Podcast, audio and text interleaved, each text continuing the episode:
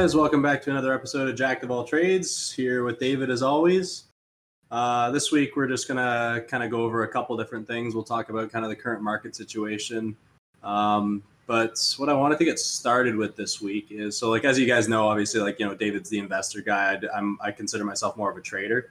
So I've been doing a lot of research lately about like kind of expanding my horizon, so to speak. You know, I want to start branching into longer term trades and swing trades and stuff like that. So like one thing I've always kind of, you know, I guess done as far as my learning process is that I, you never really try and invent anything new. Like, I mean, you know, trading has remained relatively unchanged for a long time. So I just try and learn from the guys who already know what they're doing and, you know, take little bits and pieces from all of them and kind of turn it into my own style. But like the thesis of it, I think, is generally pretty similar across the board for certain types of trades. So right now what I'm doing, because like, if you look at like, you know, an investor, like, I mean, you're buying something really long-term, you know, you're really believing in the company.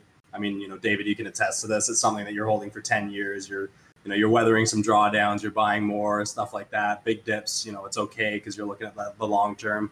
When you talk about more of like a trader, I guess like trader investor kind of thing, you could call it.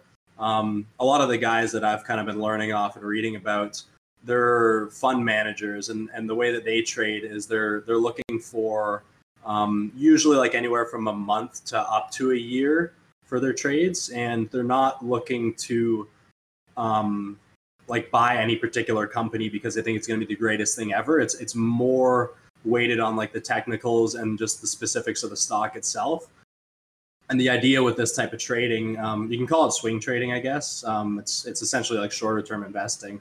But the whole thesis behind this style of trading is that you're really wanting to be really, really specific with your picks. So if you look at a lot of the funds, it's like, you know, you want to be super diversified. Like, you know, a lot of guys will have their money in 30 different stocks or something like that to try and, you know, kind of weather different market dips or whatever, make sure their portfolio is in good shape. But the way that these guys trade that I'm kind of interested in is they will hold back a lot of their money. They won't be in positions a lot of the time.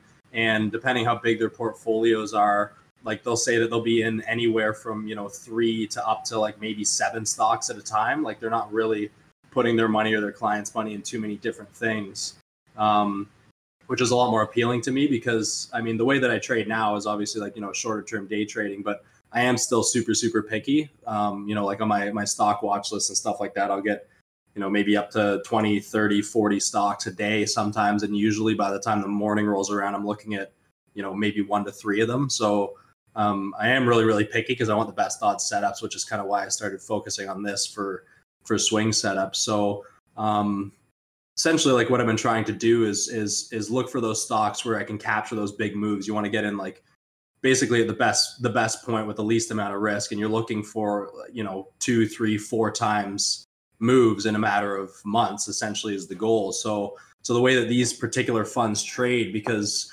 in my research, I mean, I was looking at a lot of these guys, you know, you have guys like Warren Buffett and stuff like that, who obviously are billionaires and they make tons of money doing long-term investing. But, you know, for these guys, they're making a lot of money a lot quicker. And then they get into the investing after that. So this is, you know, I'm looking at guys who've turned, you know, a $40,000 account into, you know, $100 million over the period of, you know, 7 or 8 years kind of thing. Like that's how these guys are trading. And they're looking at stocks that are really going to give them like, you know, 50%, 100%, 200% returns over a period of a couple months. Like that's the goal of these plays. So like, I'm just going to try and, you know, kind of walk you guys through, like, I don't know how to do this yet.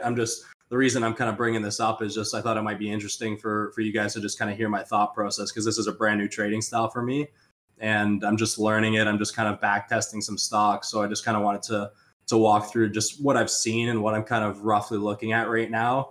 Not to say that anything I'm going to say today is correct, but I just wanted to take you guys through the process. And so you can just kind of get an idea of what I'm looking at, what I'm thinking with stuff like this. So Sam, do you want to pull up my screen? Yeah, I think it could be fun, or it could be useless. I was just going to say, like, yeah, the trading mentality is completely different, right? Because it's like, if you got a loser, you want to cut that thing quick. Whereas, like, long-term investing is just, I'm kind of like, there's ups and downs. Right. Get out of the position. Well, that's what's funny. I was like, one of the guys I was reading about said that, you know, like, basically he's like, if I'm green at the end of the first day I put my money in, he's like 9 times out of 10 I'm gonna make money on that trade, right? But he was even saying he's so strict that like if the trade's in a channel where it's like, you know, between $15 and $20, if he buys a stock at 21 on a breakout, he's like, if it goes to 1975, he'll cut half his position. Like that's how tight the parameters are on these things, which I like because I only want the highest odds setup. But that's the way that these funds trade is, instead of, you know, let's say it's $100 million fund, for example, instead of putting, you know, $1 million into 100 stocks, they're going to put 40 million into this stock, 20 million into that stock, you know, 30 million into that stock, and then that'll be it. So they're looking for those really, really, really big gainer moves, like really, really high reward to risk ratio is kind of the goal of these types of plays. If they can find them consistently enough that, you know, their investors are happy, like, you know, they can do that maybe once a year or something like that. How does it work? Yeah, exactly. So yeah, Sam, if you wouldn't mind pulling up my screen here, I'll show you like, so these are a couple ones. I'm not going to get too into all the details. Like I'm looking at, you know, I'm looking at earnings ratios, I'm looking at volume, I'm looking at the float. I'm looking at, you know, quarterly reports, stuff like that. Like those are kind of all the things that I'm looking at outside of the chart pattern. But the key really is the technicals, because again, you're looking at moves on these that are supposed to be relatively quick moves. It's not an investment. It's just, you want to find the stock that's kind of like the little golden nugget. Essentially, it's sitting there. Nobody really knows about it. It's doing fantastic. Hasn't started moving yet. And then all of a sudden you get in right when everybody starts noticing it. That's the goal of these setups. So this is one of the ones I found here. So the first thing I did, I'm just going to kind of walk through, you know, my thought process with these, because I'm a big technical trader. So that's kind of the first thing I try to narrow down. And then once I find something that matches the technicals, then I'll look into the fundamentals and see if those match as well. That's kind of going to be my process on these. So basically the whole thesis is you want a stock that's essentially trading, you know, in some type of a range for at least a year, and you're looking for it to break the 1-year highs for a big upside. That's kind of the goal here. So on the volume side of things, you know, you want like relatively, you know, consistent, somewhat low volume. And then on the breakout, you want to see some bigger volume to push those new highs, get all that attention and everything. So this is MIK, the one stock. They're all low floats. Like I'm looking for floats under 100. The lower, the better, because lower floats obviously can push much higher, much quicker. So for this one, like, cause you know, in my research, when I was reading about these guys and stuff, they're saying, oh yeah, you know, like when the daily candle, you know, it goes above a breakout level, then, you know, you buy the stock, right? And I'm thinking, okay, well, you know, what if it's a fake breakout, stuff like that. So you don't want to get stuck in a million of those. So this is one, for example, here, I'm looking at the daily chart. So over here, you know, we're November or whatever. And then this is the top right there, you know, $11 roughly is the top of this candle. So that's your 52-week high by the time we get over to this end, right? But if you look at all these candles here, I mean, we had like 4 or 5 days where it was above that high. And, you know, we had a little bit of a volume increase here as well. So we're above that high, volume's increased, and then it just tanks right back down, right? So that would have been a loss, and then it comes back down. And then over here, you get this one big green candle. That's the one that pushes it through and then bounces up. So you know, I was kind of sitting here looking at this for a bit, and I looked at a few others, and I'm like, all right, well, you know, that kind of doesn't make sense on this, but all the other indicators that I was looking at on this particular stock, because I'm just back testing them, right? Like this move's already happened. All the other indicators I'm looking at essentially made sense. Like everything lined up, the earnings ratio, the quarter over quarter, all that kind of stuff was pretty in line with my criteria on these. So, you know, I was just thinking, I remember I was reading about one guy, and he said, it was a podcast I was listening to. And I remember him just mentioning a thing. He was talking to one of the guys that he was teaching, because he's a fund manager. And he said he was watching him trade a stock, and he was trading on the weekly chart, and he cut the position because of something he saw on the 5-minute chart. And he's like, you know, I told the guy, like, what are you doing? If you're trading on the weekly chart, your risk is off the weekly chart. If something bad happens on the 5-minute chart, it doesn't matter. And that just popped into my head for a second. So I was thinking, okay, well, maybe we'll look at it the weekly chart. You know, I've never really looked at weekly charts before, so.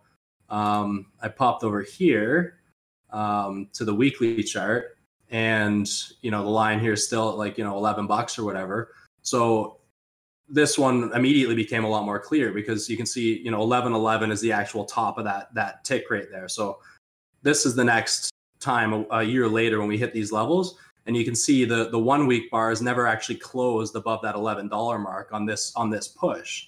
But if you look at the daily candles, there was a few daily candles that closed above here, right? And then it comes back down. But the only time that it actually pushes through and closes above is on the weekly candle. And then you get this perfect little bounce off that, and then it shoots up and shoots way up again. So, you know, on this one, for example, we're looking at, I don't know, what is this? 2.5, 3 months, and you're getting 80% returns right there on this one, right? Just, you know. You know what? That pattern looks like a perfect head and shoulders. Yeah, reverse, right? Yeah. Yeah, exactly. But if you look at that on the daily chart, it would look like it's holding over new highs, right? Yeah. So that's kind of what I was looking at. So it's a combination of all those different things going into these, right? But you're, I mean, if you're going to hold something like for me, you know, this is all new for me because I'm usually holding stuff for, you know, 30 seconds. So for me to hold something for 3 months is, it's a bit of a change. So, you know, I want to make sure that everything lines up really good, but I switched to the weekly candle on this one. I was like, oh, that's way clearer, right? You know, you could buy when the candle closes on the weekly and then, you know, set your risk down here, maybe at $10, right? Just kind of a you know, a little bit below that line. And, you know, you're risking $2 and then your upside here is, you know, $10. So that's a pretty good play, I'd say. This is another one I was looking at that I thought was a pretty good indicator. So right now I'm just kind of comparing daily to weekly candles because I noticed on all, like, you know, a handful of these that I've been looking at, the weekly candles seem to be a lot more cleared to me personally. So this one, for example, you know, we got, where are we here? So back here, for example, we're, I don't know, beginning of the year, like, you know, March or something like that, whatever this might be. So you got your high here, and then it comes over. So these ones here, right? Like these daily candles push right through. So if you just bought this on the breakout, you know, you can see this big red candle here. You got big volume, right? So you got big volume, pushes it through, gaps up, and then it just stuffs right back down, right? So I'm looking at this, I'm like, okay, well, we're breaking highs. It's, you know, between $1.50 and $2.50. It's got this year-long consolidation all the way through here. You look at the volume's really low. I checked all the fundamentals, you know, the earnings, all that kind of stuff. Everything wasn't perfect, but it was pretty in line with what I was looking at. So I'm thinking, okay, you know, I buy this here on the breakout and then it just stuffs right back down again. I take a loss. And then over here, again, look, it kind of, you know, it kind of peaks out and comes down. So this obviously has to become the new high for one because of the volume on it. So I did the same thing. I just popped over to the weekly candles. And then if you look at this on the weekly candles, it's down here now. So this was that big day, right? So if you look at these, that 253 line, if I go back, well, 248 here, I drew it at. So say 250, right? The 250 line there, it has this big candle that goes above it. But then if you look at the weekly chart, the green candle here, you get that big wick. So that weekly candle doesn't actually close above your 1 year high. And then the next week it gaps up, but then it sells off. So that weekly candle doesn't close above it either. So I'm thinking, okay, well, the weekly candles seem to be a lot clearer on these because the weekly candles, if they don't close above that line, then, you know, you don't take the trade, but the daily candles are kind of a little bit messier to read to me. So then this becomes your new high. And then if I go over here, you know, you're looking at 290s, then, you know, it kind of comes up, consolidates, and then you get this one weekly candle up here, pops out over the line, you know, you're at 350 or whatever. And then it comes up to this next resistance line back here at $6. So, you know, you're making, I don't know, 80% on what, 3 weeks roughly. So these are the kind of things that I'm looking for. And again, all the fundamental stuff on this was pretty in line with what I've been researching on all the guys that take these kind of trades. I'm not sure yet how to tell, you know, how far they're going to go, like why this went to $6 and came down. I don't know. I can tell you though, if you look at this candle, you know, you get a big top wick like that. Like that's a stuff candle. You know, you look at 200 million volume, you get this big wick up and then a ton of selling pressure. That's people panicking out of the position. So if I was still in it here, just for my technical knowledge, I'd sell the next Monday. Or I'd probably sell a piece into this. And then if I saw the big wick, I'd sell the rest, right? So I don't know how I'm going to play these yet. Like, again, I haven't done these. This is just kind of my thought process of how I go through kind of analyzing these things and just different things I'm looking at. And this has been something that I've been looking at for, I don't know, probably 3 months or so now.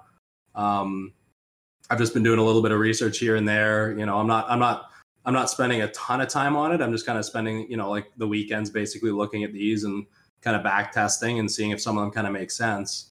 But this is kind of my next step, is what I want to do as a trader, is learn how to hit these plays. It looks like it did a head and shoulders, and it was going to break out above the $6. I'm going to say like a month or so ago, and then it got rejected. Yeah. Yeah. Yeah. Like we had this basic double top here, and then. Yeah, it should have broken out there, but I don't know if that was when the bonds caused the market to sell off or what. Yeah, that's true. Maybe it was. Yeah, $6. Like that's a pretty solid resistance level too. I mean, you look back here, you had like, you know, a month and a half where it was just sitting right on it, and then it tanked down through it hard. You know, it hit it. Even this one here, like when you get this, you get a pop like this, and then a secondary push. Like if that doesn't push through on that second one, you get this big tank. That's $6. That's a pretty heavy line technically. So. Yeah, I can't remember where I read it, but I remember somewhere saying like if the price makes like something like 3 attempts at a resistance and doesn't break it, then it's going back down for some. It's got some serious downside before it tries it again. Yeah, same to the upside, right? If it tests the bottom 3 times, it doesn't go through it, then it's probably going back up. But even on this one here, I mean, like this one's much clearer. If you look at the volume, you know, we had this steady run here. The volume was just consistent for, you know, a year and a half.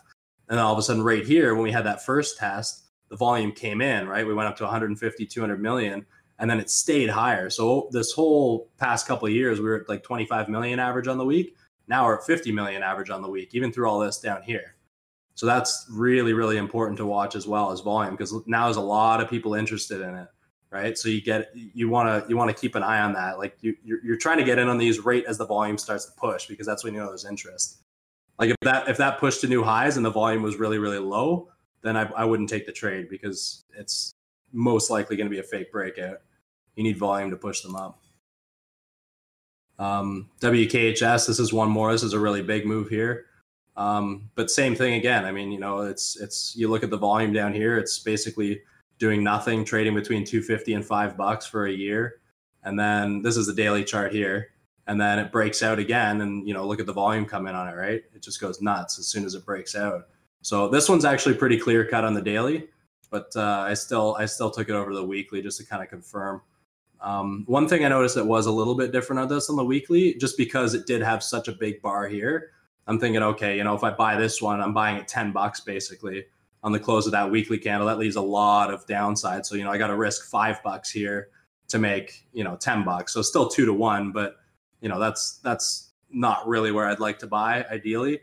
So I just drew 2 lines. I drew one at 450, one at 530. The 450 line is basically, this is one thing I noticed like a long time ago from my long setups. Like when I do my ABCD long setups that I talked about, you know, early on in our podcast, is I always draw my trend lines green to green on the 1-minute candle or the 3-minute candle when I'm doing like long setups. I don't know why. It just seems like anytime I include the red candles, like if we have a big red wick and then the green wick smaller, and I go from the high from the red wick down to a green wick or red wick to red wick or whatever, it never seems to work as cleanly. I always go green to green, and then it cuts off all the red wicks if there is any through it. And those, I've just had way more success with that. So that's kind of what I was doing here, is I think I was looking, okay, you know, green wick there, and then, you know, green wick on this one, this push up to 530, that's a red one. So I didn't include that. So that was why I personally drew those 2 lines, is just from what I've seen on my day trading long setups. So in that case, if you look at the volume down here, you can see this little bit of a ramp, right?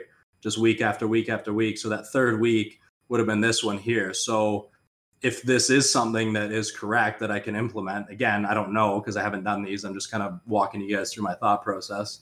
If this is something that I can implement where maybe it is a green to green, then that 450, then I'd be getting in here, you know, just under $5, like 475 or whatever on the close of that week. And then I can risk, you know, 425. I can risk 50 cents essentially on that trade. And then you're looking at, you know, a 300% upside in 2 weeks. So yeah, I mean, I just kind of want to start off just walking you guys through that. Like this is kind of something I've been working on for the past little while. I've been doing a lot of reading on it.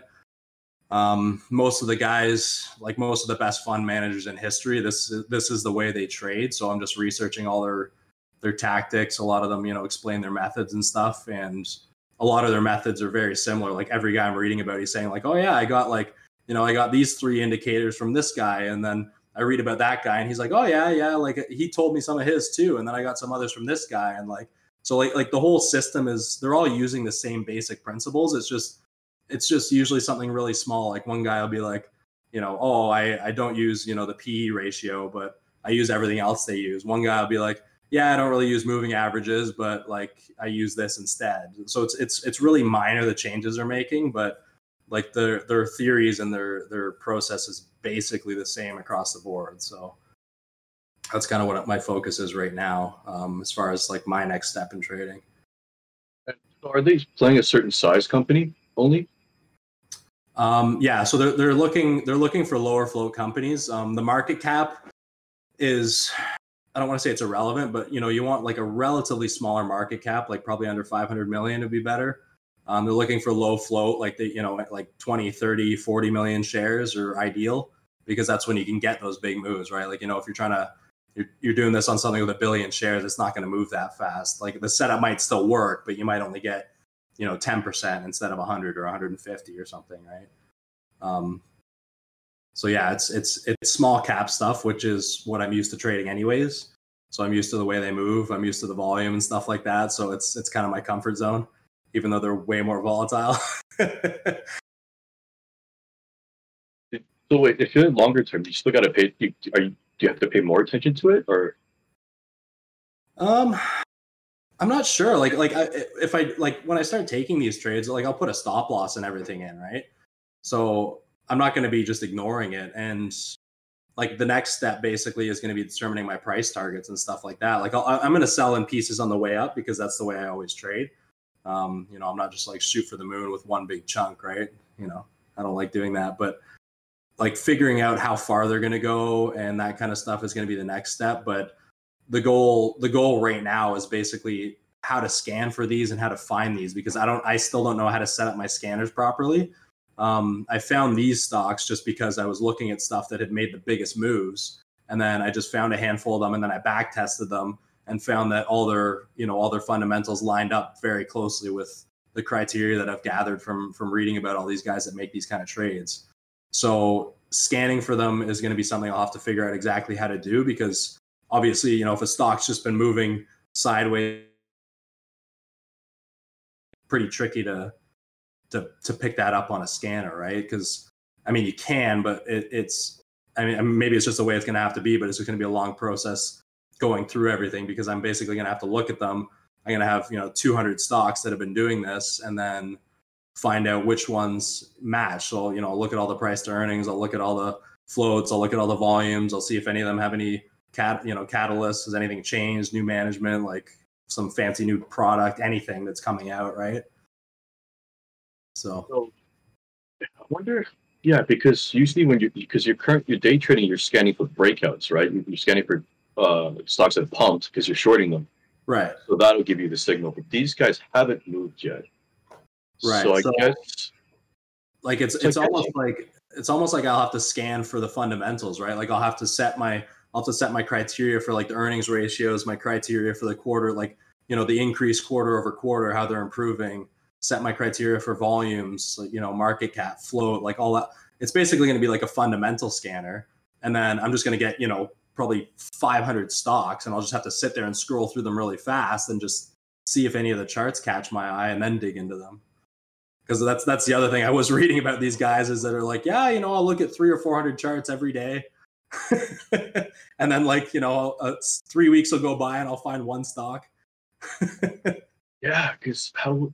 I mean, is there a way, I've never used a scanner before. Is there a way to do it where you can scan for maybe there's a relationship, like a company that's trading, you know, weight like 20% below its, you know, 50-week moving average, or like, you know, 80% of where it was a year ago, something like that. Just something that you could, because you can't, obviously it didn't break out, but maybe you could scan for if it's near the bottom or something like that. Yeah, I'm not sure. Like I use stockcharts.com right now for my scanner. So it's like it's like $30 a month or whatever, but it's a really, really good scanner. The cool thing about that is you can basically scan for anything, because like you write your own code into it for whatever you want to scan. I haven't actually played around with that yet to see if it can pick this stuff up, but I was looking at Finviz too, like finviz.com.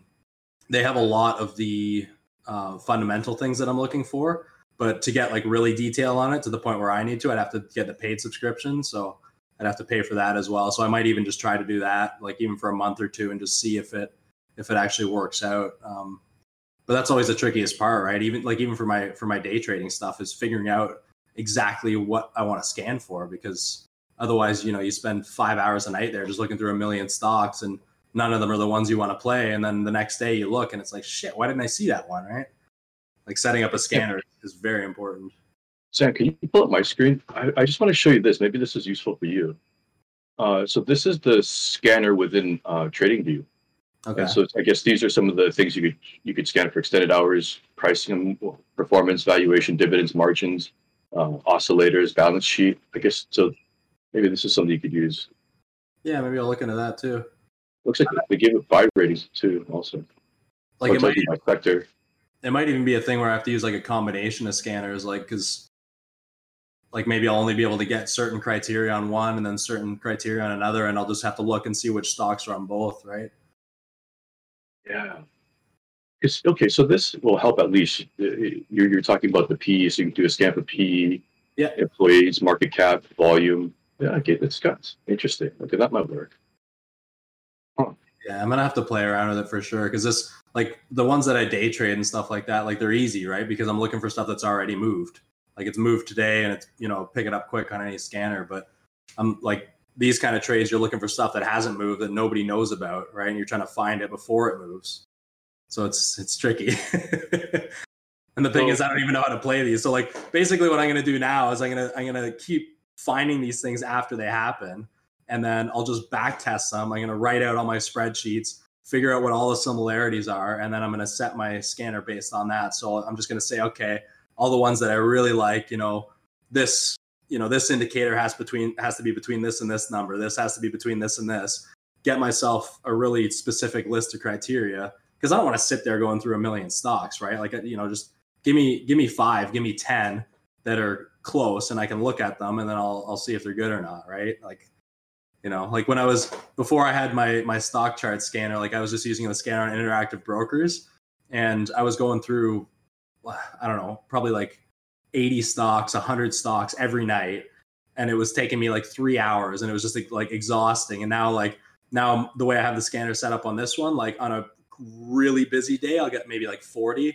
On a normal day, I'll probably get like anywhere from 10 to 20. And then I can just whip through them really quickly. Like it takes me, you know, maybe 45 minutes to set up my watch list now. Have you noticed any commonalities between the sectors these companies in? Like, are they in technology, industrials, manufacturing? Not really. Like again, I don't have too many examples because I just started doing this recently. But I don't think it really matters what sector they're in. That's not really the thesis behind this type of setup, right? It's because it's not. I don't want to say it's not company based, but it's not really company based. It's you know, it's just a combination of technicals and specific fundamentals, and then you're just looking for that catalyst to be there to push it to new highs, draw in the attention, take the move, and get out, right? That's the whole idea behind them. I was just thinking maybe there's certain sectors that tend to pump more and pump less, so they need to be, so like, you know, instead of searching for 400 stocks in a bunch of sectors, you could just look for 200 in the technology or biotech or something. Yeah. So you'd save yourself some time, you know? Yeah. Maybe once I get more examples, I can kind of narrow it in and say, okay, you know, I never see anything in this sector, so just take that off the scanner. You could probably take financials, like banks, off that. Yeah. They're not going to pump. If I set the scanner for like float or market cap, a lot of those won't be in there anyways, right? That's right. It's true. So that's true. Interesting. Yeah. But yeah, that's kind of where I'm at right now. I just thought it'd be interesting to kind of discuss my thought process on that, because this is all brand new to me. I don't know if any of this stuff is actually going to work or pan out, but I mean, that's kind of how I go through looking at new stuff, and that's how I think a lot of people should really do it if you're doing trading and stuff. Is just, you know, first things first is back tests, look back, see if everything works, and then compare them all. And then once you've compared them all, you have a whole whack of them that do the same thing. Then set up your spreadsheet. See what things are similar, see what things are different, see which ones are the best movers, and then just, you know, just narrow. Like, it's stock trading is all about being very, very specific, sitting on your hands half the time. You know, I just thought of an interesting comparison / analogy where this kind of blends into bodybuilding too. It's almost like in both areas, you put in like months, if not years worth of work for like one night on stage, right? So like for stocks, it's like you're doing all this research for one move. Yeah. Right. Yeah, it's true. It's the exact same thing, but it's true. Like, you don't need to do a million different things, right? Like even in the gym, like my workouts haven't changed in like 3 years and I've been growing for 3 years. So why do I need to change anything? You know, I kind of bring the same approach to stocks, right? Like I'm making money doing A, B, and C. So why do I need to try and start doing D, you know? Yeah. Yeah, I like that. So I think bodybuilders should be able to translate that mindset, this idea that you got to put in the work first. Yeah. And then you have like one time of like glory. Yeah. Yeah, it's all the same. Yeah, I think after this year, a lot of people are going to realize that in the stock market. Yeah, man, it was easy money. It's just too easy. I've never seen anything like that before. Yeah, I was actually reading a book yesterday and one of the guys was talking about, you know, just talking about how he shorted the S&P the 1 year. And he said, I was just reading so many articles about all these young guys who were making, like, they'd never traded before and they just got out of school and they were making like hundreds of thousands of dollars in their first year. And I was sitting there reading story after story and I was just like, okay, this does not happen. He's like, this is not sustainable. And he's like, I was looking at it. I was reading all these articles and he's like, something's going to crash. Like this doesn't happen. And then he just started shorting it and then it just tanked and he made a whole whack load of money. So the problem's like, I noticed weird stuff that's happening, but I just don't have the balls to short because if that thing goes against you, man, you get wiped out so quick. Oh yeah. The S&P is kind of different though, because like it's not like you're going to wake up to a 10% move upside. Like it's not going to gap that much. Right. So, I mean, well, it could, but still. What was the was he shorting the actual index, or was he like doing like the options, like the E-minis or whatever they're called? So he would this particular guy would he would what was he doing? Yeah, he was shorting the index and he was shorting calls as well. Oh, okay. Yeah. He said he doesn't like to buy options because he said he read 1 year, like he read this one article that says like 90% of people who buy options lose money. So he's like, all right, well, if that's the case, then 90% of people who sell options must make money. That's just what he started doing. Exactly it. That's why I wanted to get into options. I don't want to buy an option. I want to sell them because that's where the money is. Because you have decay, right? Time is on your side. If you buy a call from me and you're right about the price but wrong about the date, I still win. Yeah, yeah, exactly. Yeah, options. Buying options, like you're fighting everything. Like you're fighting the stock, you're fighting the market, you're fighting time. Like I don't know, doesn't make sense to me. Yeah. I tried telling that to the guys that bought options all in like 2020. The guys that started with $1,000 and they're probably like up to $100,000 right now. Yeah, exactly. The problem is I feel like they're about to all lose it back to the market because the options market is still like the volume's ridiculous. Like, too many people are holding options. Like the premiums are insane. And I'm like, the market is crashing. Like, get rid of those calls. Why are you all still holding calls? Yeah. I know. Well, I think they have that kind of draw because they are so volatile, right? I mean, you know, you look at guys, it's like, oh yeah, I bought this one option contract for $2. And then by the afternoon, it was worth $8 and I made $600. No, but I'm waiting for the shoe to fall. I remember we were talking the other day. I'm like, I feel like this, the COVID pullback from last year wasn't the big one. I feel like it's a big one income. Yeah, it's hard to tell though, man, because they got this. Well, they just announced the stimulus package today too, right? Like, what are we now? We're March 6, 2021. We're recording this, so they just announced today that they're doing that 1.9 trillion stimulus package. Yeah, I wanted to, Sam, if you could pull up my my thing. So during the conversation, I was I spent like a whole night researching. So this is the S&P 500. Each bar is like 12 months. So you're looking at from 1920s all the way until now. It's like 100 years worth. And it looks like after every period of a big crash. So this was the 1920s, the Great Depression. Yeah. We went through like 30-40 year period where it was just great. And then we had the 1970s crash. where we went off the U.S. went off the gold standard, and then we did another like 20 to 30 years, and then we had the dot-com and the financial crisis. Right. So my thing right now is, are we about to do? Are we just halfway through like one of those 30, 40 year boom cycles, or is there a big one coming? Yeah, I mean, if you draw a trend line on that, we're still well above the line. Yeah. Oh, so here's something that people don't understand. Have you noticed lately everything's being called a bubble? Yeah. It annoys me to no end. I just think a lot of people don't know what they're talking about. No, because Sam, keep the chart up. It's like so this is a log graph. That's why it looks like this, but if I went to linear, it looks like this. It looks like it's just flat, and then the S&P just blasted off, right? Okay. And it's like, so when you look at this chart, it's like, of course you're gonna think this is a bubble. It's got to come back down because you went from flat to up, right? But if you look at it from a log scale, when things are measured according to their percentage gains, it's just a straight line up. So what people don't understand is that what they're looking at is. When what they're calling a bubble is not actually a bubble, it's actually just normal debt cycles. And when the cycle ends, the stock market will crack a little bit, but overall the trend is still going up. And this is because as long as economies continue to grow, as long as GDP continues to grow, the monetary system continues to grow, this will continue to grow. Right. That's what people don't understand. It's like calling something a bubble is like... I don't know what they're trying to say, because it's like a fraudulent thing. Like, oh, Tesla is a bubble. I'm like, why would it be a bubble? Right. Well, the thing too is that, like, if you look at 1929 there, when they had that that huge crash, that was an economic crash, right? Like, it's not like a financial crash and an economic crash are very different. Financial is just people moving their money around the markets, buying bonds, all that kind of stuff, just protecting themselves. Those are financial crashes. Economic crashes are basically everything's just fucked, for lack of a better term. And everything's kind of messed up right now from COVID, but by no means are we on the edge of an actual economic collapse.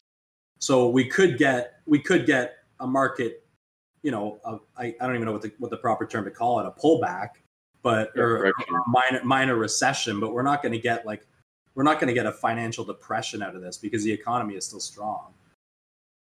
So I have some interesting things to say about that, because I've been reading a lot into it for a while. So we have long-term and short-term debt cycles. So a short-term debt cycle is what you see, like, every 10, 15 years or so, we have a little correction and then, kind of go back up. And then there's a long-term debt cycle. And that happens with currencies, because currencies generally have like 250 to 100 years lifespan before they're due for a correction. And that's fiat, not backed in gold. And so if you look at it historically, the last time we were truly backed by gold was after the First World War. And so we're getting to that 100-year point.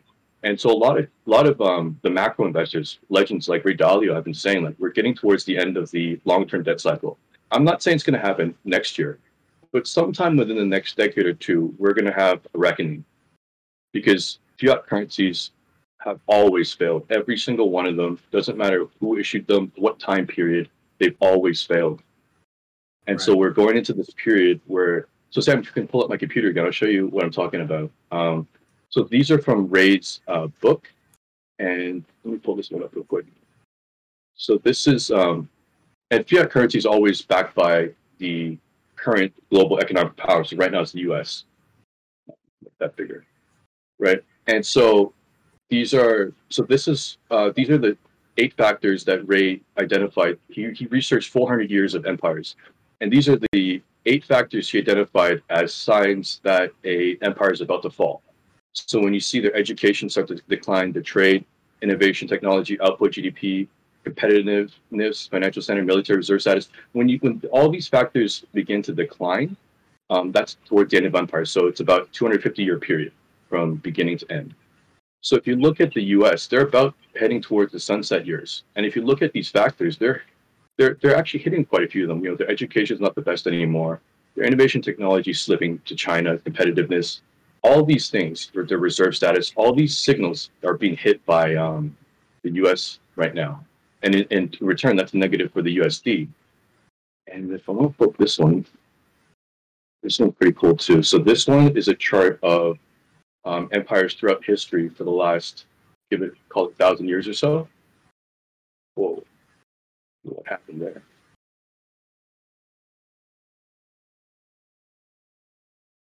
Okay. So yeah, so you have like Netherlands. They were the great power. They were the Dutch Empire before the UK Empire, before the United States Empire. And if you notice, after every great war, the reigning power will hit a peak and start to decline.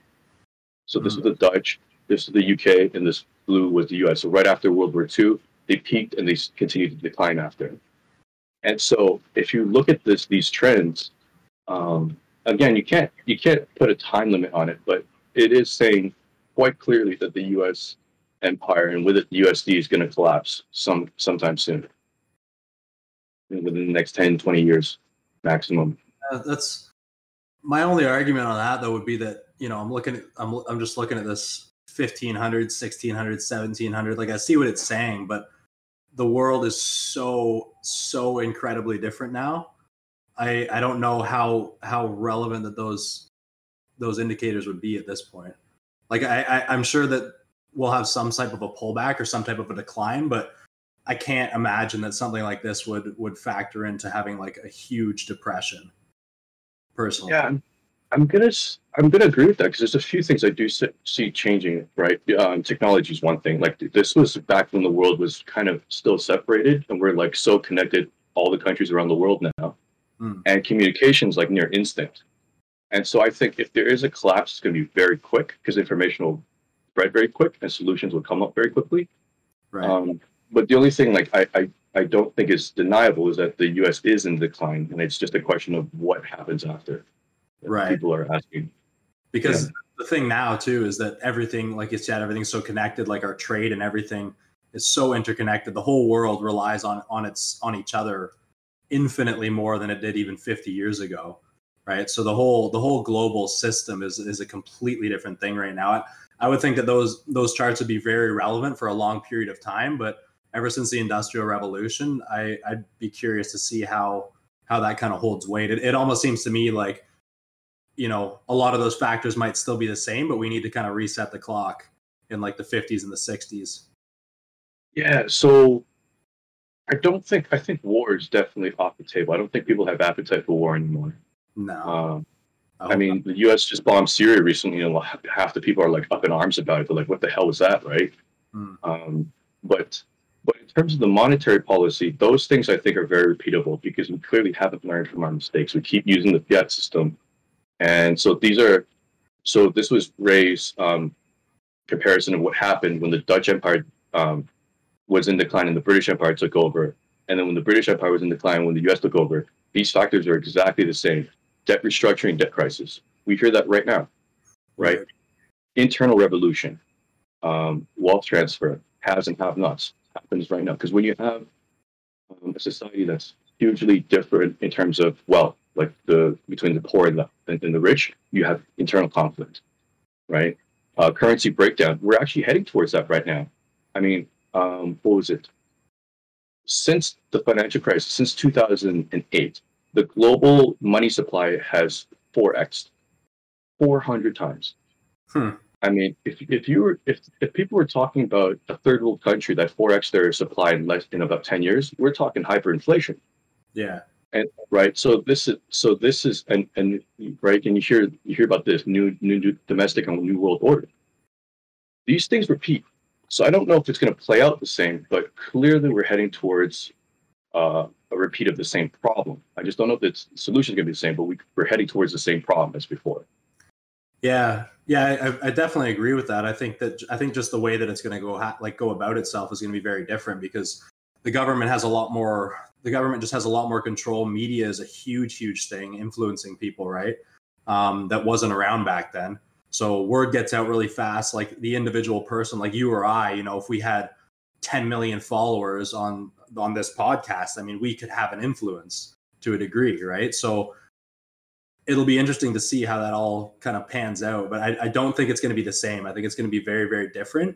And I think you're right in the sense that whatever happens is probably going to be a lot quicker. And then it's probably going to stabilize a lot quicker too, which I don't know if that's going to be good or bad, because if you're, you know, if it happens really fast and you're not ready for it, you could lose everything overnight, right? Whereas if it's kind of a slow, but on the flip side, if it's a slow decline and you're stubborn, you could still lose everything, but then it takes a long, long time for things to get rolling again. And people are in a slump for years, whereas maybe people are only in a slump for 6 months, right? So I think the speed is going to be the biggest change, which I personally think will be good. But I mean, it's really hard to tell. I mean, it just depends how prepared you are for it, right? Yeah. Yeah. And and the thing like with today, because there is the internet, like information and knowledge passes so fast. Like I'm wondering, like since more and more people are starting to point this out, you know how it's like just like trading where it's like if people know your edge, then that edge ceases to work. Right. Because people start front running, they'll, you know, scheme and plan and strategize. So I'm wondering if this is happening because we've already seen this twice in the you know, between the Dutch and the US and the UK. So like maybe now the people at least know, okay, shit, this is happening. Let's not, you know, respond the same way as before. Yeah. Right? And in the world before, it was basically these kind of decisions were literally in the hands of the few, and regular people like me and you were just we don't know shit, you know? Yeah. The only thing that I hope doesn't happen is all the, you know, the internet superheroes that think they know everything that don't know anything. They just started babbling a bunch of crap out there, because like what I'm thinking would be kind of, you know, a benefit to the social media age is, you know, guys that know what they're talking about, you know, economics professors, you know, scientists, you know, whoever, like depending on whatever the situation is, those kind of people can get their own voice heard now, right? Where they couldn't before. Before it was just, oh, the government says this, okay, that's what's happening. If everything goes to hell, well, all right, everything went to hell, right? But now we can actually hear from people, we can hear from different people. I mean, you know, COVID's a great example, right? You know, you watch the news and it's, oh, everybody's dying. It's this and that. It's the end of the world. And then, you know, I sit on my computer and I read research reports from physicians, and I read about things that doctors are doing, private studies. I look at actual numbers. I look at how deaths are actually being cataloged, and I can make my own decision saying, okay, I'm not saying it's nothing, but it's absolutely not as bad as the media and the government are making it out to be. I don't want to get too much into that because I don't want to, you know, open a can of worms or anything, but that's just my own opinion. But I can make that opinion because people have the ability to post that stuff online, and people have the ability to get that information out to people like me, so I can make my own educated decision on what's going on, and I'm not just sitting there listening to the propaganda. Yeah, you're right. I think that's gonna be a huge difference now, that we can't just be spoon-fed information, you know, an authority wants us to know. Mm-hmm. Right now you got like Joe Rogan, who's literally has more pull than CNN and like CNBC combined. yeah, exactly. But that's good, because like guys like that, like they don't care, right? I mean, he doesn't care what people think about. He doesn't care about the ratings. He's just gonna, you know, tell you what's true and what he thinks, and you take from it what you will, right? There's nobody paying him to say anything. The government's not influencing what he's saying, so it's good. It's very good. Yeah, I think we're in this very cool era where it's like people we're at a high level of distrust for government and media. And then, you know, people watch Joe because you can tell he's honest. He'll ask a dumb question. You know what I mean? Like he relates to every man. He doesn't have a bias or an agenda. It's just like, all right, he'll just get us the information. Yeah. Plus the people he has on too, right? They're all like from all different walks of life, and they just tell it how it is. And he just asks questions, so you can learn it right from the source. Yeah, but that's the danger of the echo chamber, man. Every day. So I still even though I don't trust the media, I still watch them because I want to know what they're feeding people. So like CNBC will bring the same idiots on day after day, asking the same dumb questions, giving the same dumb stats, and I'm just like, who are you feeding this shit to? Like, yeah, I can't even. I haven't watched the news in, I don't know, I want like at least 2 years.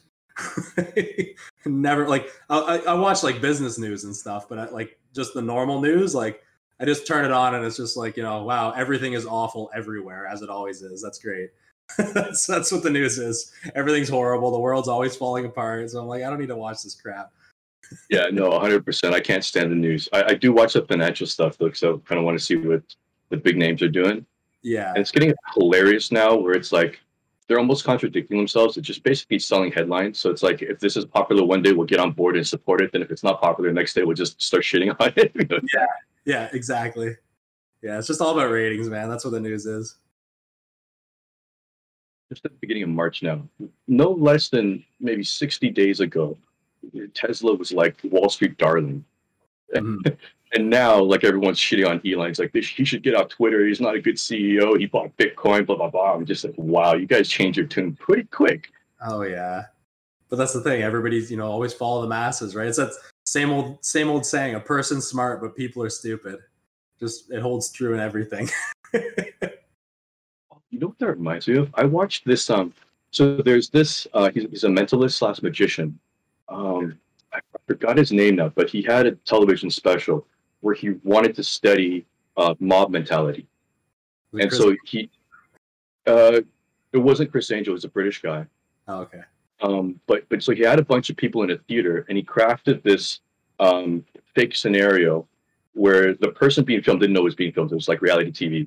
But he had the audience watch what was unfolding live, and they had this voting thing, yes or no. And then they're basically playing The Sims with a guy in real life. They're voting for shit that happened to him. Good stuff, bad stuff, you know, gets robbed, whatever, right? And I don't want to spoil it, but in the end, he got everybody to vote for this guy to get killed. Wow. Everybody in that theater voted yes for him to get killed. Huh. So because he's a mentalist, he knows how to manipulate thoughts, right? So he crafted this whole story together to make it so that people want to vote for him to get killed. And it was just eye-opening. It was like, this is herd mentality. You lose all morals and ethics. Yeah, I've actually watched a couple of studies on stuff like that. Like, some of them are like pain studies that they've done in universities and stuff like that, where it's I can't remember exactly what it was, whether it was questions or whatever, but one of the ones that I watched, it was like you were electrocuting someone. So it was like, if they got a question wrong, you would electrocute them, but you could pick how much you want to electrocute them. So I think the one I can't remember exactly, but the one way they did it, I believe, was they had a person, they weren't there, you couldn't see them, but their answers would just come through on a monitor. It would say, they would ask the question, they got it wrong, so you have to punish them. And then they would shock them. And then there was the other one where they could see them. They were like sitting right in front of them, and they would answer it live. And then if they got it wrong, they would have to shock them. And like, when they couldn't see the people, they were like cranking it right up to 100. Yes. And then when they could see them, they were like, I don't even want to do this, right? Yeah, I remember that study. I don't know what it's called, but I remember reading that one too. Yeah, I watched the whole documentary on it. It was really interesting. Oh, Darren Brown, that's the guy's name. If anybody wants to YouTube his series, he's got a bunch of great ones. His name's Darren Brown. He's a British guy. He had a really cool one where he messed with a bunch of chess grandmasters. So he's a smart guy, right? He says, I'm a smart guy. I play chess, but even I'm just like intermediate level. So, but he invited, I think it was 5 chess grandmasters or like 3 grandmasters and 2 like high level players. Mm. And he's like, I'm going to play all 5 of you one at a time at the same time, same location. And we're going to see how this turns out. Right. And then so the whole special was just him making the moves and playing. In the end, he ended up being all but one of them. Wow. But it had nothing to do with his chess prowess. It was literally how he was so smart that he wrote the rules of the game. Right. Because he basically, what he did was he played them against each other. He has a photographic memory. So the guy that he lost to was the first guy he played against because he can't guess what that guy's doing. But once he made a move and that guy made a move, then he just copied the moves back and forth. So he made the chess grandmasters play against each other. Ah, okay. That's interesting. That's really smart, actually. Huh. Yeah, that's pretty cool. It's funny how they can do that. There's a lot of stuff people don't realize. Like I watched one too. It was I think he was like a magician or something like that too. But he was like, okay, you know, I'm gonna get get you to guess a shape, and he would be like, you know, he was doing all these hand movements. He was like, yeah, you know, you can just like pick any shape you want, you know, any shape, whatever, you know, it can be anything. Like, and he was just like moving his hands really fast, and then everybody wrote down the shape, and he's like, it was like an audience, and he's like, let me guess. Triangle. And like literally every person in the audience lifted up their card. It was a triangle. But if you slow down what he was doing with his hands, he was going like this. He was, yeah, any shape. Yeah, yeah, yeah. Any shape you want. And he was like doing it really fast, so you didn't even pick it up, right? But then everybody guessed triangle, and then he's he like showed the video and slowed it down, and it worked on like 95% of the people. Yeah, I think this kind of stuff is super relevant to like trading and investing, because you're basically trading on information, right? Yeah. And so like being able to separate noise from signal, fact from fiction, is super, super important. Right. Like very similar to your story, the same guy, Darren Brown, did one where he engaged a marketing company. And so he put them in a cab, sent them to his office, and they were supposed to create a marketing campaign, create a logo for his company. It was a some kind of animal company, right? Okay. And what had happened was, once these guys arrived, he's like, okay, here's a white piece of paper. I just want you to draw your ideas there, come up with a logo for me. I'll come back in 2 hours. So he leaves, right? He comes back. Those guys draw a logo with basically like two bears and an arch or something like that. And he's like, oh, I really like that idea. It looks a lot like mine. They're like, what? He pulls up on the sheet underneath, and they basically drew exactly what he drew earlier. Okay. And what had happened was, is because he controlled their thoughts this whole time. He was the one that called the cab for them. He told the cab to go a specific route, and on that route, he seeded them ideas for his logo. So he'll put billboards up with bears, and he just like, by the time they got to the office, they already had the idea in their head. Right.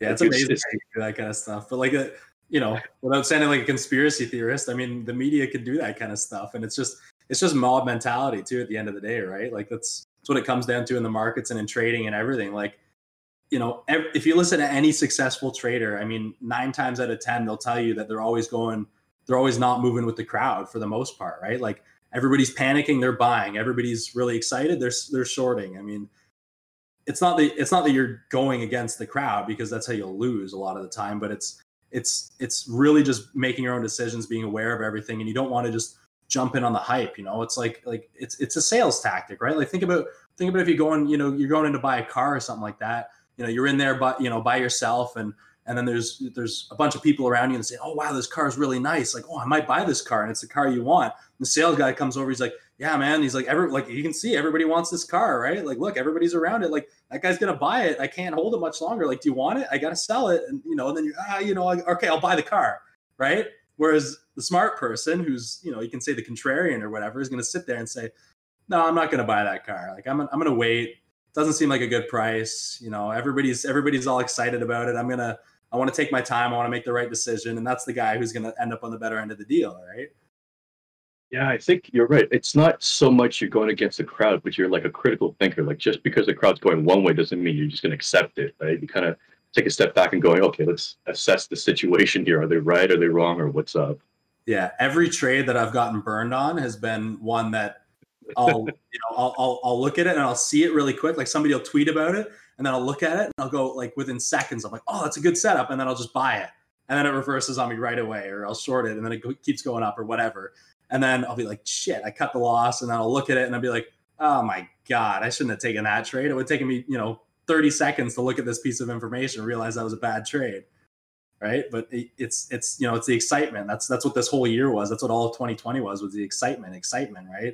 Everybody's like, oh yeah, my buddy said this, and like, oh, apparently Reddit's doing this. And oh, I heard on the news that everybody's buying this stock up over the weekend, so I'm going to buy it now. And it's like, okay, you know, what do you know about this company? Like, what do you know about their fundamentals? What's the chart look like?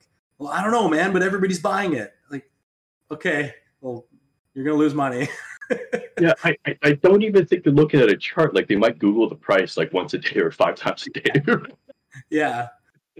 I was talking to my buddy like the other day, and he's like, yeah, it was like earlier this week. He's like, yeah, I'm buying AMC, man. I was like, why?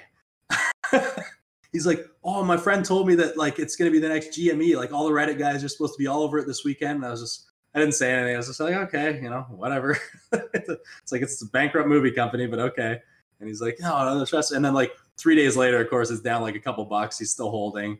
And I was like, he's like, yeah, like I'm going to hold it over the weekend. Like everyone's supposed to buy it over the weekend. Like there's this whole Reddit group, this and that. I'm like, oh, okay. Let me just show you something really quick. So I pulled up like AMC and GME side by side, showed him the two charts, like showed him all the resistance on AMC, showed him how there was none on GME once it got to new highs, showed him the float, like showed him the financials of the company, how it's completely bankrupt, explained to him the short float, which was like 100% on GME and it was only 16% on AMC. the share size is like 5 times higher. And I just like walked him through all this, and he's like, oh. And that was on like Friday afternoon. He's like, okay, well, yeah, I'll just sell it on Monday, because apparently they're still supposed to buy it all this weekend. I'm like, what? What am I even talking to you for, man? I think AMC's going to tank soon, because apparently they're issuing shares to try to raise some money for survival. Oh, if that happens over the weekend, that's going to suck. Yeah, because it's going to dilute his holdings and just going to cause a bigger sell-off. That's what I heard, though. I'm not sure if it's set in stone, but man, but see, this is why like traders or investors, more swing traders, you have to have some information. You got to trade on some information. Yeah, I mean, everybody learns. Like you and I learned the hard way too, right? So I mean, I can't bash people for that kind of stuff. But I've just noticed. I think you could probably agree with me. I've noticed the whole theme of this year has been everybody and their mother is trading stocks now, and everybody asks me these questions because they know I trade, and then I give them my advice, and then they're like, okay, well, I'm not going to listen to you anyways. And then they lose money. Just they're asking the question. They want a specific answer from us. And if we don't get it, give it to them. They're like, I'm tuning you out. Yeah. They're like, oh, okay, whatever. I'm just going to do it anyways. Like, all right, man. Yeah. Like, have fun. Yeah. Like you're right. Like throughout the whole year, I've had a couple of people message me about stocks. And as soon as they message me about it, I'm not even looking at it. As soon as you message me about it, you who don't know about stocks, it's not even worth looking at anymore. Yeah. Right. Like yeah. There's a couple of guys from the last Bitcoin bull run. They're like, well, we know Bitcoin has hit the top, but my mother calls me to tell her to buy her son. Okay. Like that's mania level, when your mother, who knows nothing about technology, asks you to buy her some Bitcoin. That's when you know the top is it. I got a funny story about that actually. One of the guys I was reading about, like researching all these like swing trades I'm looking at. He was talking about like one of his best trades ever. It was back in like the 80s or 90s or something like that. But he was shorting gold, and he said it was, you know, it was when it went to like $800 or whatever it was. But he said it was the funniest thing. He's like I came running into the office the one day, and I told everyone to sell it, like just short everything, sell all the gold, and open a short position. And he's like, everyone in the office is going, why? And he's like, I explained to them why I made this decision, because there's nothing in the news, like. Nobody was talking, but there was literally nothing. And he's like, it all came down to a conversation I had. He's like, I was talking to my one friend who, like, he doesn't trade or anything. And we were supposed to have dinner with them that weekend. And he's like, oh yeah, like I'll ask my wife when she gets home. And I was like, oh, like, where's your wife? And he's like, oh, she's just out like selling a couple of her gold necklaces, because like she just heard that like gold prices are just absolutely insane. He's like, I hung up the phone, I ran to the office, I just sold $1 million in positions, opened millions of dollars in shorts. And then he says the following Monday, it just tanked. Because he's like, my thought was, okay, if this guy who doesn't know anything about trading, his wife who knows even less about trading is hearing this stuff, and she is selling her jewelry because she knows it's that high priced, it's at the top, or it's very, very close to the top. And then he, like, that was his best trade of the year. Jim Simmons, he's worth about $4 billion today. Oh, you know, yeah, I can't remember the guy's name. Is that it? Yeah. That's the guy. That's a very famous story, man. It's the best. The best. Yeah.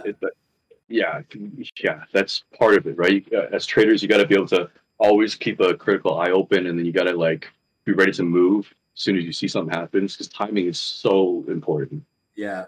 Well, like Bitcoin in 2017 was the same thing, right? Like it was, you know, at first, like anything in trading is always really niche, right? Like not a lot of people know like what we know on the day-to-day basis. Like, you know, something moves, like GME goes nuts. Nobody knows about it except for us. So when, you know, I'm walking into work and, you know, the secretary and guys in the field are like, oh, have you heard about this stock? And like, this thing's like, as soon as I start hearing that, it's like, okay, you know, red flags are going off, like whatever it is. If it's, you know, if it's Bitcoin or whatever, like Bitcoin was the same kind of thing in 2017. Like I didn't know a lot about trading at the time, but it was like, you know, I was involved in the market. So like when Bitcoin was kind of like running up, you know, like I kind of got an eye on it when it was around like $3,000 or something. And that's when like all the small caps I was playing started to go. Like at the time I was playing a lot of OTCs because they were still like really volatile. That was before all the volume dried up. Bitcoin was kind of the last run on that, but like I was trading a lot of OTCs. So there was all these OTC penny stocks, like these Bitcoin stocks that were going nuts. So like, you know, we were all just trading those like crazy, and like nobody knew about Bitcoin, and I didn't know much about actual Bitcoin, but I was making a lot of money just trading these OTCs. And then, you know, a little while later, they started talking about it in the news. And then, you know, a little while after that, like, you know, I heard like someone in my office who I knew was an investor kind of, you know, mention it a little bit to someone else in the office. And then a little while later, you know, I'd be out on a construction site and like, you know, the guys in the hole, like laying the pipe, they're talking about it. And I'm like, okay, this is getting like pretty hyped up now. And then that was when it was like speeding up. And then, you know, as soon as it becomes talk where you walk into the office and everybody's talking about it, then within days or weeks, it just tanks, right? It's the same thing. Yeah, that works out. Yeah. I just actually did a quick study of Bitcoin and the S&P 500 to see if their relationship, because there's some people that say Bitcoin is an uncorrelated asset. Some people say that it is correlated. Okay. I used to believe it was uncorrelated, but I'm starting to see that it is somewhat. So on the macro scale, it seems correlated with the S&P. On the weekly moves, daily moves, it's completely different. But if you're looking at, so the reason I say that is because the last time Bitcoin peaked was Christmas, January 27th, 2018. Right. And that was basically Bitcoin crashed just within weeks of the stock market crashing. And the same problem. No, not the housing, but it's 2018. So like it was the same thing we have now, which is the bond yield started going up. Okay. So Bitcoin kind of preempted the S&P 500, sold off first, and then the S&P sold off. And then now we have the same issue where Bitcoin kind of sold off last few weeks. Again, preempted the S&P 500 by like a week or two, and the S&P sold off too. So I think because there's so much money within all these big asset classes that if a larger global economic issue happens, I don't care what class of asset you are, you're gonna dance to the music. Like you're not gonna ignore it, right? But in terms of like weekly, daily stuff, I think it's uncorrelated. So I thought that was interesting. Yeah, that's pretty. It kind of makes sense. I mean, especially now, probably, I can only see that getting tighter and tighter as more and more people put their money in Bitcoin. I mean, you know, if people see the stock market starting to crash, they're probably going to start taking their money out of Bitcoin, unless it does become like, you know, the quote unquote gold of the internet, right? Yeah, gold is still relatively uncorrelated. So a Bitcoin has like something like a 0.6, so it's considered not correlated, but there's a relationship there. Gold clearly moves inversely with the S&P 500. Yeah. So yeah, I don't think Bitcoin's quite there yet, but I think if gold bugs start getting in there, it'll start changing its behavior a little bit. Yeah, it'll be interesting. It could go either way, right? It could start running in tandem with the markets, or it could start running like gold does. Yeah, I think so. Here's what I noticed a long time ago. I thought it was interesting thing to think about. It's like the asset kind of takes on the personality of the people that invest in it, right? So tech has a personality, industrials has a personality. You can see in the price moves. Like, and you hear I hear the financial news always talk about Bitcoin as if it's some kind of stock. They're like saying, they're criticizing it, saying it's got no P&L. Like, neither does gold. What the fuck? Yeah, gold's earnings last year were. So I'm like, all right, well, a lot of these idiots who treat it like a stock start investing it like a stock. Are we going to behave a lot more like the S&P than it does gold? Yeah. I know a lot of the older guys that I've talked to that are like thinking about investing in Bitcoin and stuff, they keep looking at it and they're like, oh, it's so volatile. Like, it's going to give me a heart attack if I wake up and I'm down 20% overnight and this and that. I'm like, yeah, but that's just the way it moves. It's, you know, it's for someone like us, that's not really that shocking. Yeah, and believe it or not, Bitcoin's volatility has actually greatly reduced. So this is its fourth cycle, and between the last two, it's been reduced by like 40%. Yeah. So the volatility. So I think we were talking about a few episodes back about, you know, the larger an asset class is, the more money in it, the less volatile it is. Right. So it's definitely started to calm down a little bit. Yeah. Even as there's more Bitcoin mined and everything, more people buy it. I mean, it's. You know, you're just increasing the float, basically, which is going to reduce volatility. Yeah, the float's increasing, but not by too much. 900 a day. 900 a day right now. Yeah, so not too much, but still makes a difference over time, though. Yeah, 100%, 100%. And like, so I pay for the service that gives me on-chain data, so it tells me like what addresses hold one Bitcoin, what addresses hold 1,000 Bitcoin, what they're doing, if they're going up and down. Right. And so, some really curious stuff is happening. You can almost tell where the trend is heading by looking at who's dumping. So if you see like wallets that are fresh within the first this year, If they start selling, that's panic selling. Right. And you can kind of ignore that. But if you see wallets like, say, 3 to 7 years in age and they start selling, get the fuck out. Yeah. Because they're the long-term guys, right? They're the long-term smart money, high-level investors. And you see, who've been holding for years. They know this industry. If they start selling, get the fuck out. Yeah.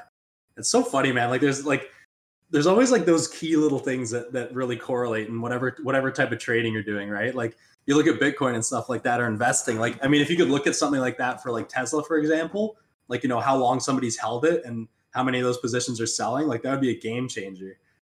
The fact that you can see that for Bitcoin is insane.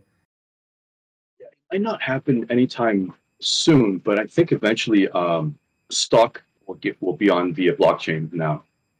They're actually talking about it now because of the GameStop issue.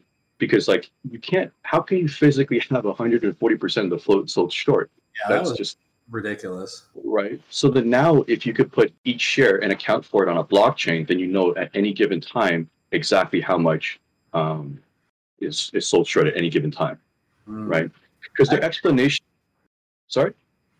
No, I was just gonna say I heard it's probably like 4 or 5 months ago now. One of the guys I follow he tweeted an article that was saying there was potentially going to be the SEC was potentially going to release like a service that allows you to see like real time how many shares are sold short, which would be an absolute game changer in day trading or in anything really. Yeah. So I did a little digging into the GameStop bomb, and so the issue stems from something called T+2. It takes 2 days for settlements to happen, right? So say Robinhood. He's got a bunch of users. You go in there, you trade all day. The trades aren't really happening in real time. They're just kind of happening on a ledger. And then what you do is at the end of the day, you settle those things. You see, oh, this share traded hand 6 times, and then you just kind of like work through the trades throughout the whole day, and you finally settle on who it landed to, right? Okay. And apparently this process takes 2 days. And so because of that delay, that's how you can get to 140% sold short. It's not in real time. Okay. Right. So that's what happened. So they're like saying like the best thing to do is if you could get it to be real time. And so there's some talk about thinking about putting that on the blockchain because that's real time. That'd be really interesting. I don't know how that would, like, I'm just thinking about the plays that I do. I don't know how that would affect, my trades. I don't know if it'd be good or bad. Because you're in and out so quickly, like by the time somebody realizes, oh, this thing sold short, maybe you're already out of your position or whatever, right?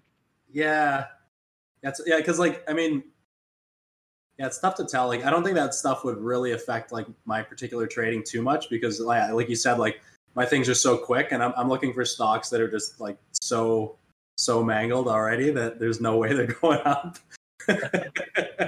So I don't think like you should hear the commentary I have in my head, man. I'll be looking at something and I'm like sitting there, I'm like, oh, that stock is fucked. That's great for a short. They go, what a piece of shit. I can't wait to short this thing. Man, like so many people are losing money. This is beautiful. It's so bad. Dumbass on the other side buying it up. Yeah, exactly. He's the one buying all my shorts.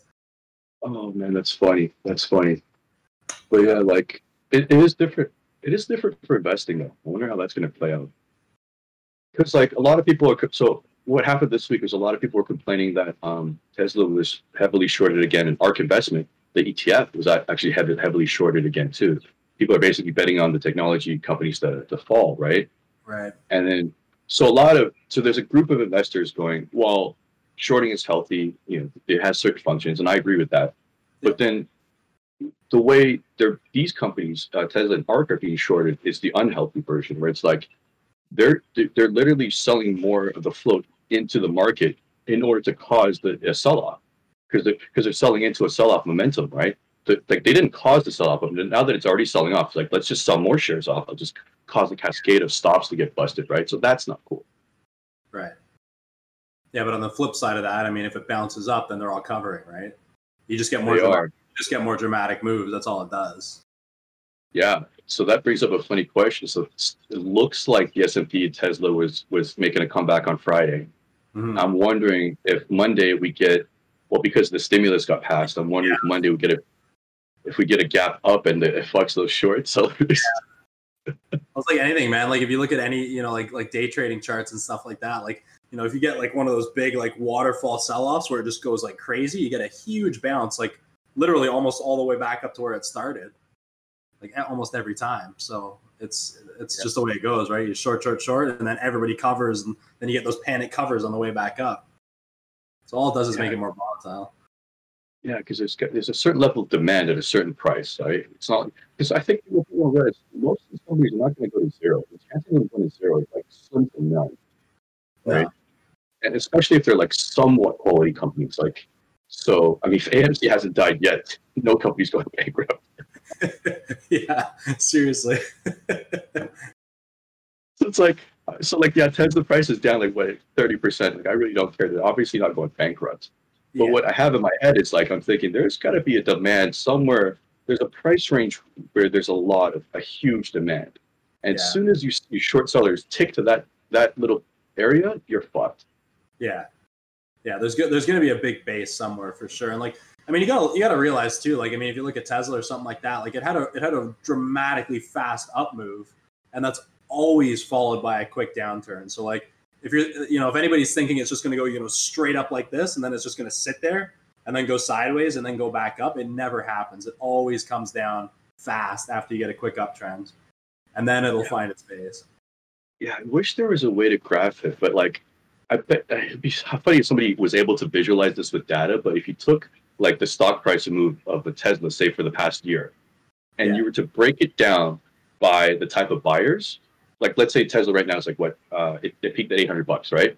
If you had the data, you could graph it where it's like people who bought it at like 200 to 400 were accredited investors or like hedge funds or like smart money, and then as you get to like the top 10%, it's just pure retail mom and pops, like you know, just whoever, right?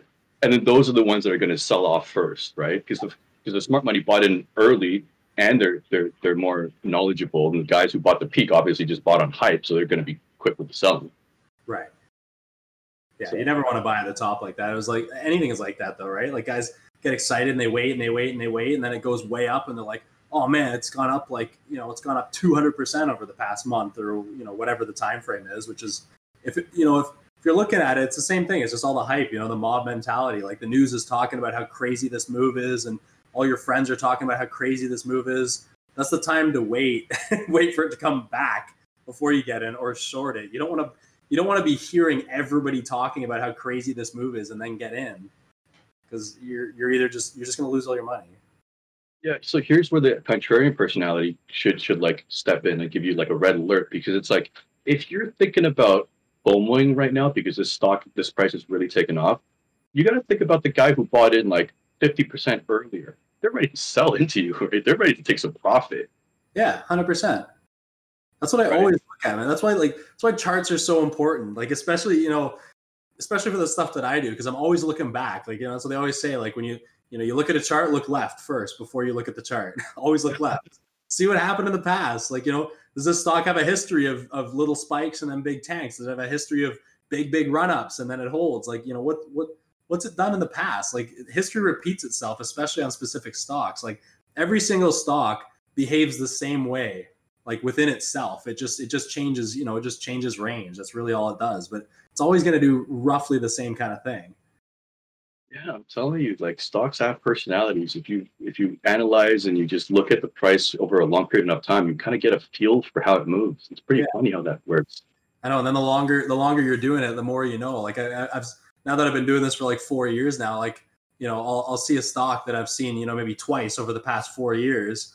And as soon as I see it, I'm like, oh, man, I remember this piece of shit. And I'm like, all right, let's go. Round three. Funny, it reminds me of the story where I was telling you, my mom, she got me to run her RSP. And she's in this pharmaceutical company. And she bought it just because she used to work for them, right? Yeah. And I looked at the chart and I nearly had a heart attack. I'm like, this is the ugliest fucking thing I've ever seen in my life. And I'm looking at an exit, and I'm showing you the chart. You're like, I've shown this shit before. I know. It's just, you're telling me about it. I'm like, oh, yeah, man, that sucks. And then you told me the ticker name. I was like, oh, man, I made so much money on that last year. I've sorted that a bunch of times. It's such a fail, man. I literally almost had a heart attack when I saw how much money she had in that thing. I was like, holy shit. Oh, so funny. But she got lucky. Probably paid me a little bit then, I guess. No, she was a beneficiary of dumb luck. Because what had happened, so the sequence of events was this. Tesla hit an all-time high, and the pre-split was about $1,000. I was telling my mom, like, you need to take some money off the table, sell some of this right now, right? Yeah. So she delayed for like a few weeks. I don't know why. And then she sold it, and then she didn't know what else to put it in, so she bought the pharmaceutical company because she used to work for them.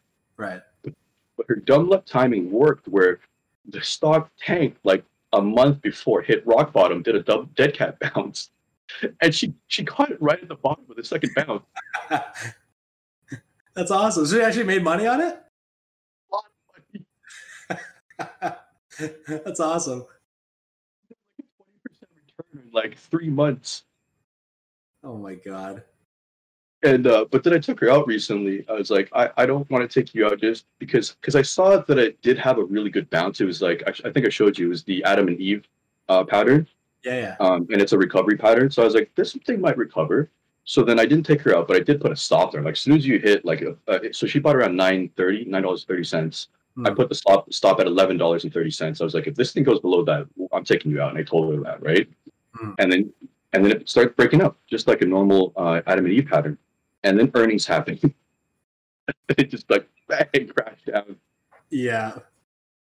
Yeah, earnings, man. Earnings always suck. I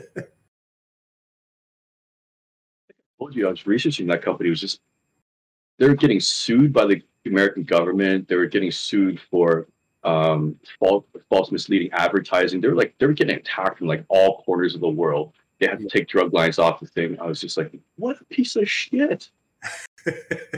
Pharmaceuticals are, man, you gotta be a special kind of person to trade pharmaceuticals, like invest in them. You gotta know so much about those things. Like you almost gotta be a scientist. Yeah, didn't you show me a stock yesterday? It was a biotech company, got FDA approval and just went boop. Yeah, it was EYES. Traded like, oh my God. I've played that a bunch of times in the past, but yeah, I got FDA approval for like some, it was like a prosthetic eye that you could actually like see through again. So it's pretty cool.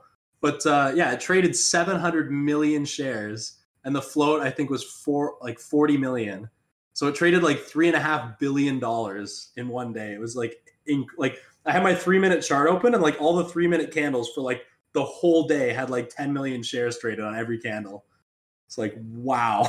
I'm curious, did you check to see if it had a spike before the news broke? I'm just curious. I'm always curious to see if somebody front run, like somebody new, you know, insider. No, it just gapped up and went. Really? Yeah. Wow. Yeah, it was insane. I'm still debating whether or not I want to play that on Monday because, like, that's a lot of attention. And I like finding things that nobody's paying attention to. So I'll probably ignore it. But yeah, now that it's getting attention, you might be on a hype train. The retail buyers are in and.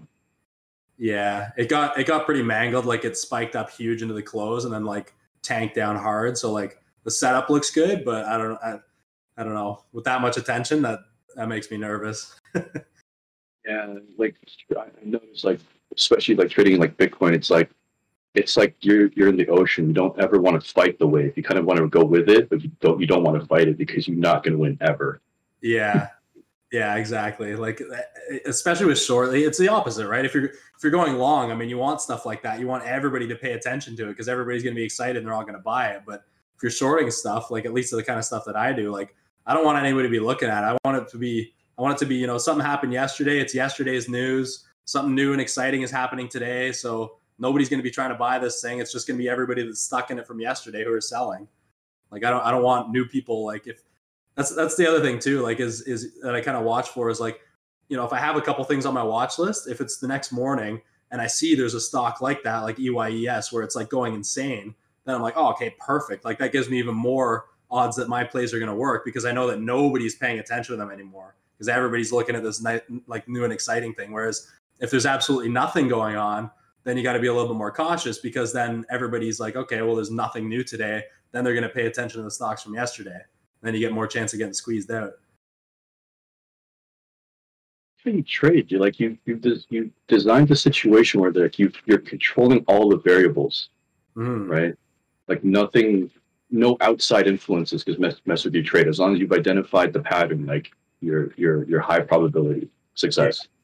Yeah, that's why I kind of like it. I mean, like, you know, it's like, yeah, I mean, the trades are really quick or whatever. And like, you know, you can get underwater fast if you're not, you know, quick to the gun to cut your loss or whatever. But it's like, it's nice because it like, I really don't have to pay attention to, you know, the economics. I don't have to pay attention to the S&P. Like, none of that stuff really matters. Like, everything kind of operates outside that, which is, you know, it's kind of like easy is not the right word, but I mean, you know, it took me a long time to get to this point, but it's just nice that I don't have to like constantly be, you know, like, oh, what's the government saying? Like, what's Biden doing? Like, you know, what's happening on CNBC? Like, you know, what's going on over here? How's coronavirus do? Like, I don't have to worry about any of that stuff. I can just, you know, come home, look at the things and okay, yeah, there it is. There's the patterns. That's it. And that's it. I'm done. Right. It's just a lot more niche, which is nice. It's quite the opposite, because you know me, I'm always reading up on news and kind of figure out what's going on in the greater market. Yeah. It's like the way I play, like I'm starting to do this unconsciously until recently I started to realize that what I'm doing is a certain thing where it's like, so like Tesla, right? It keeps going to new all-time highs. So like, when do you know to sell? So that what I start to do is I start to look at macro events that would not cause Tesla to sell off, but the whole market to sell off. Mm. And then I would try to sell off before that. So like I sold a bunch of Tesla before the election. So I knew, you know, that could cause the market. So I was looking at these macro events that would cause a sell-off, and I would cash out a little bit before that. And so if there was a sell-off, I could buy the dip. Okay. Right. Yeah, so that's what you like to do though, right? Like that's you like learning about that kind of stuff. Yeah. Yeah. The more I understand, the more I think I did a story about this the other day. I was like, the more I understand about an investment, the more comfortable I feel about it, right? I mean, if you're holding something without any information, if it goes up $5, you're stupidly happy. If it goes down $5, you're freaking out and you don't know how to solve it, you know, make yourself feel better. Like, yeah, it's a bad feeling. It's like, what a terrible way to live. Like, you don't know why you're happy and then you don't know how to fix your sadness. It's like, yeah. I know it just goes back to like, you know, you gotta know your personality, right? Like I don't really like looking at all that kind of stuff. It doesn't interest me that much. Whereas like you love it, right? So that's why you trade that way, and that's why I trade that way. Even the stuff I was talking about at the beginning of the episode, like it's longer term stuff. So like, you know, I'll have to have an idea. Like if I'm in a bear market, I'm not gonna buy everything and look for home runs kind of thing. But like it's still really just based on technicals and the actual setup and a couple little fundamental things. So it's stuff that I'm used to researching. So.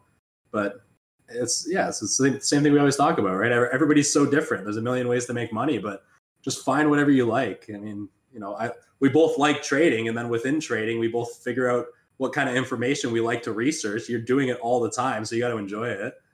Like I enjoy looking at numbers and charts and patterns. You enjoy learning about the economy, right? Yeah, I just like enjoying. I guess I want to know how things function. And if I figure out how things function, then I could see where the issues could pop up or whatever. Yeah. Yeah. And this bond thing took me for a spin, man. I only had a week ahead. I was starting to read about bonds. And right when I was reading about it, the freaking market tanked. And I was like, shit, if I just started like a month earlier, I would have known to take some money off the table. Yeah. It never stops.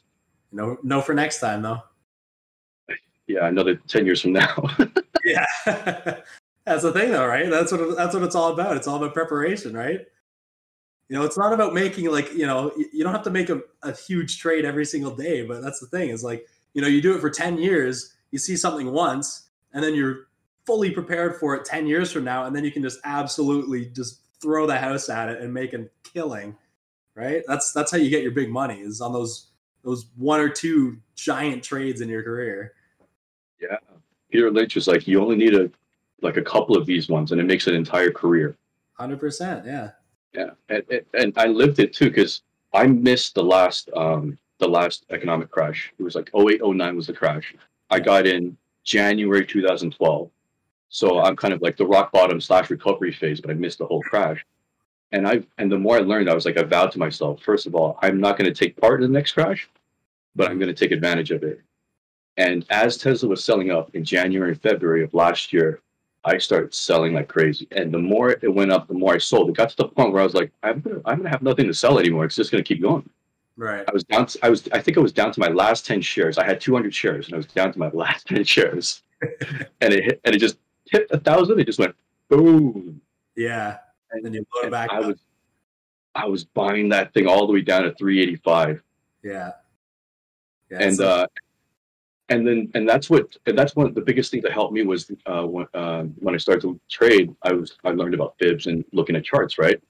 Put the $385 was right at the 618 level of the fib retracement. Okay. So then that's how I identified that number. And I was like, all right, well, let's put an order there, see what happens. I think I grabbed like 50 shares there. I was like, holy shit, it worked. Yeah. That's the best feeling, man, when it works. Anytime you take a trade, it's like whenever I take a trade and I just nail it like literally to the penny, I'm just like, oh yeah, that was good. It's the best feeling. It is. It's the worst when you get front run though, because I'm Galaxy tanked on Friday from like $20 to like, I don't know what the low was at, 14 something. No, 15.01. It tanked to it. I had an order at 14.90 something. 91, I think. I was off by like 10 or 11 cents. Was that a full size order though, or were you scaling in from there? No, that was a big order. You spread them out, man. Like get a little bit of a range on it. Well, it was like, yeah, I suppose, but I was just so sure it would hit that level. But I got front run, and I think, and it's because that was actually a fib level for 1490 something, right? But I think people front-runned it because 15 is such a psychological number. Yeah. So that's why they'll put the orders at 15.01. So it wasn't even charting. It was just probably retail. Like, let's put it at $15, 15.01. That's what I would have done, man. If I was thinking, if I thought the line was 14.95, I'd put my orders at like 15.06 or something. Like you. So that's what you do for next time. You find out where your line is. You put, a third right here, a third on the line, and a third just below. And that way, if you hit them all, your average is right where you want it to be. Yeah, I'm going to try to get better with that. But I was annoyed that it missed, but I'm actually not too sad about it because just in case the market does do a double dip, I think I'm going to be able to catch it the second time. Yeah. Because what I've noticed is that just like Friday, if there's a huge rebound like we experienced on Friday, and we continue to have more sell-off either on bad news or some other factor, we're going to come down hard second time because all the demand has been used up on Fridays, and so if it comes back down again, literally there's no demand there anymore. It's just oversupply. Yeah, you see that a lot. You get that one bounce down, and then it falls off the end, and then it rebounds right after that one. Yeah. So that's actually one of the long setups that I like is drawing a line down on those two. So if you get the big sell off, and then you get a little bit of a bounce, and you get that second wash down. As soon as it breaks that trend line to the upside, that's a really good spot to buy, depending if everything else lines up. But that's one of my favorite long setups, actually, is that one. 100%. Yeah. So I'm excited to see what happens Monday. Mm-hmm. But yeah, man, like I'm almost out of cash right now because I kept buying the dip. I think I pulled the gun too early. Man, I never buy dips, dude. I suck so bad at it, like so bad. Every time I try and buy the dip, I lose everything. So what is it? You buy the dip and it goes even lower, like right away, or yeah. There's a bounce or the fail bounce? No, I just suck at it. Like every time I try and buy the dip, I just miss it, or like I buy way too early and then it goes way down, and then I cut the loss right at the bottom. Like I'm terrible at it. I tried it for a long time and I was just losing money every single time. And I was trying all these indicators and I couldn't figure it out. I was like, this is stupid. You have like kind of like the opposite of the people that FOMO. Like they finally see a price high enough that they're finally, okay, shit, I should buy it, and it's too late. But then you're like, you see a price too low and you're finally, fuck, I should sell. And that was when everybody starts to buy. Yeah, exactly. It happens to me all the time. So I just got frustrated and just started shorting so I can take all those longs money back. Funny. Yeah, I think that's the theme for this episode. You got to know your personality and trade within it. Yeah, it's pretty common. I mean, yeah, that's the way everything goes. You gotta have fun. You gotta like what you're doing. I mean, it's gotta interest you, right? Nobody's sitting here making either of us do all this research. So if we're not enjoying it, you're not gonna do it, right? Yeah, I need to lay off the research. I'm like skipping meals. Like once I go down a rabbit hole. That's why you look so small right now. I know, man. Yeah. I'm gonna stay off. I think I'm gonna do a week where I'm gonna stay off the computer. Okay, we gotta go train. You kick your ass in the gym? Oh, man, my first week back was just brutal. I'm doing like a third of the weight I used to. And my shoulder's still fucked. I don't understand it. Oh, really? Yeah, but actually, do you know Renato at FE? Yeah. So he actually helped me identify the problem. So I've been sleeping on my left more recently since the quarantine. Okay. And he's like, because I lost so much size, maybe it's messed up my positioning a little bit, and I'm pinching a nerve or whatever it is. Okay. Yeah, that makes sense. Yeah, so I'm like, shit, well, I'm going to lay off the shoulder for like a week or two and then see what happens. Yeah, I get it back quick. Yeah, right. If I can get the... Yeah, that's right, right here. Yeah, I don't know how long we've been on. Probably like an hour and a half. Oh, yeah? Shit. Okay, cool. I don't know. I didn't even see when we started. All right. That's it, guys. Thanks for watching, and catch you on the next one. See ya.